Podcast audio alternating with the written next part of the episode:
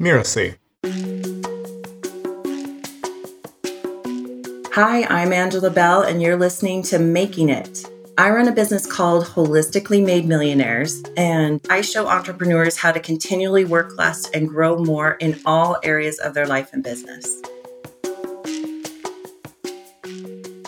My dad was a dentist, and my mom was a very busy stay at home mom who participated in lots of things like 180 acres, professional horse stable, um, big house. So my mom was quite busy running all of that. And also, we were all really um, very involved in our church. So that also gave me a lot of opportunities of leadership and speaking. Well, in high school, I I was just involved in everything. I was just so curious. You know, I was a cheerleader, I was in student body presidency, I played the piano, I took vocal lessons and performed. Funny enough, I lived in this little small town called Moscow, Idaho, where the University of Idaho is. And it had the second largest jazz festival in the country, in the United States. And so we had a massive jazz festival. So I got to perform there a lot. And that was a big part of my upbringing and my culture. And then when I came to college, I tried a few different ways to sing and perform. I thought about being a lounge singer. And then I'm like, ooh, that feels icky. When I approached it, I'm like, it's not Mariah Carey. It's kind of like a little dive.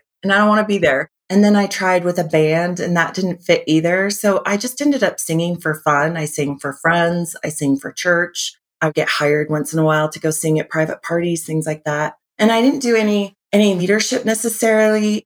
I leaned into we had amazing fashion department that had great ties to some of the best designers in New York City. And so I put on some big fashion shows with Karen Kane and Tommy Hilfiger and people like that. And that gave me the opportunity to be a leader and to be creative, but to also be very logical and structured. And that was a really, really amazing opportunity. And I'm just so grateful that I found that outlet because even though I'm not in fashion now, it really did prepare me for what I'm doing. I was married at 24, and by 27, I was in a wheelchair. I had a couple viruses, mono and Epstein Barr, but they just went so far that they just wrecked my body. And I was fortunate enough to meet a doctor who helped me understand that, like, if I didn't change how I thought, how I responded to life and, and situations, he wasn't going to be able to heal me. He'd just keep treating symptoms, but I was going to be in a wheelchair or sick for the rest of my life. And it could be shortened too. And I had a child at that time. So you know, I wanted to live for myself. I want to live for my husband and I want to live for my child.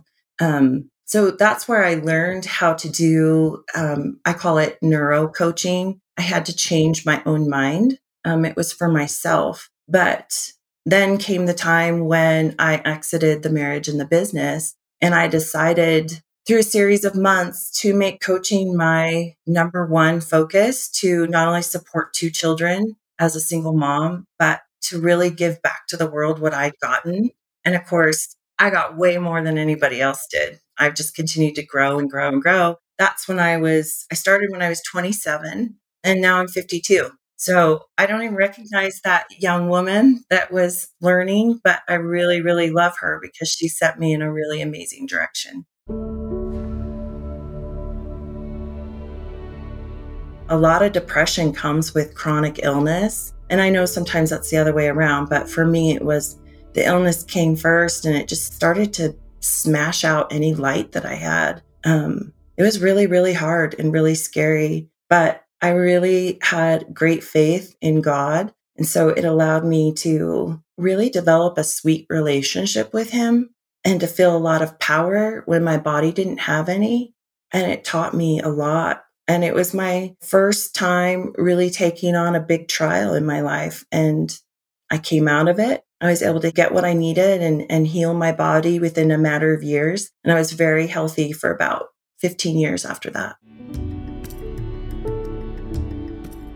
In 2008, in the United States, we had this big financial and housing crisis, right? And um, at the time, we had a big development in multiple homes that we had pre sold and um, were building on our own dime. And when the crash happened, um, a bunch of people just walked away from their contracts and said, sue us. We, we just don't want to buy this now. We're scared. And so that actually bankrupted our company. And so I had two children at that point and I needed to figure out, you know, how can I also contribute if it's not through this um, building company? And so um, I went into interior design for a month and I had clients and I loved it and thought it was so fun and was was making good money and then I felt like this I call it the big black no.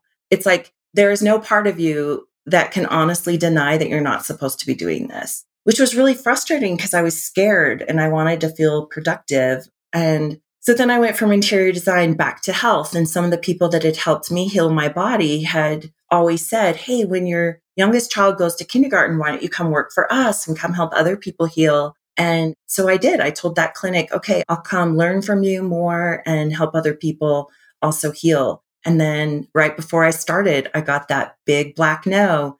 But eventually I just felt this prompting like there weren't really as many coaches back then you know, the internet had just come out within the last five years. So I didn't really see coaching as as much of a clear um, career path. But I just went ahead and told them, you know, I was going to start charging. And before I knew it, I had more and more customers. So I went to a Lisa Savage event and last minute she sent me a VIP pass. And so I, I brought a dear friend and it was great because she kind of came with me and we were able to discuss things and I wasn't on my own. And I just remember at that event going, Oh my gosh, this is a viable business model. I was made to do this. Like literally the last 10 years of my life have been teaching me how to do this.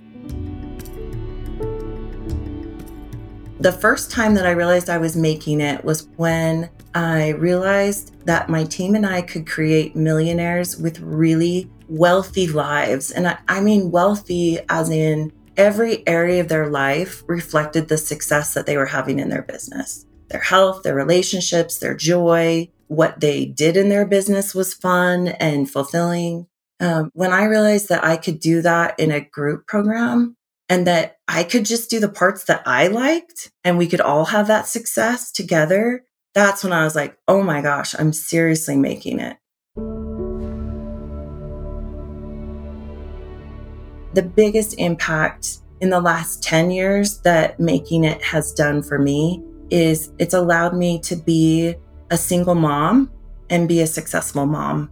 My youngest boy was born with some congenital defects, and that led to some disease as well. So he's had multiple really serious surgeries. Um, and it's been pretty scary at different times. Um, there were years and years where, you know, now he's in the hospital for meningitis. Okay, he has pneumonia for like the 18th time. And so I really, I just don't even know where my son would be or if he'd even be alive if I had made a different choice and I hadn't chose to do the scary thing and create this company when I just didn't have anything. I'm so grateful I did because it allowed me the flexibility and the funds. You know, I've been out of the country getting care for him, and that has changed his life and healed him.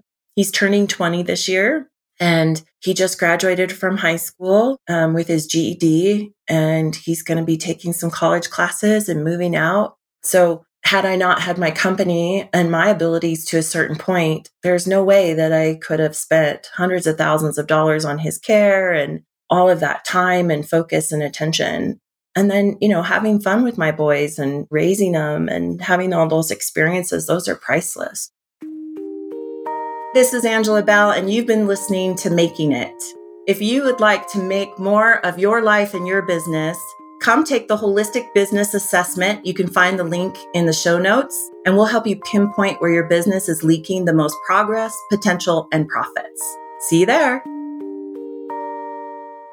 Making It is part of the Mirasee FM podcast network, which also includes such shows as Course Lab and Once Upon a Business. This episode of Making It was produced by Danny Bermant and Geoff Govertsen. Cynthia Lamb is supervising producer. Danny Iny, that's me, is executive producer. Post production by Post Office Sound. To catch the great episodes that are coming up on Making It, please give us a follow on Apple Podcasts, Spotify, or wherever you're listening right now. And if you like the show, please leave us a starred review. It's the best way to help us get these ideas to more people. Thank you, and we'll see you next time.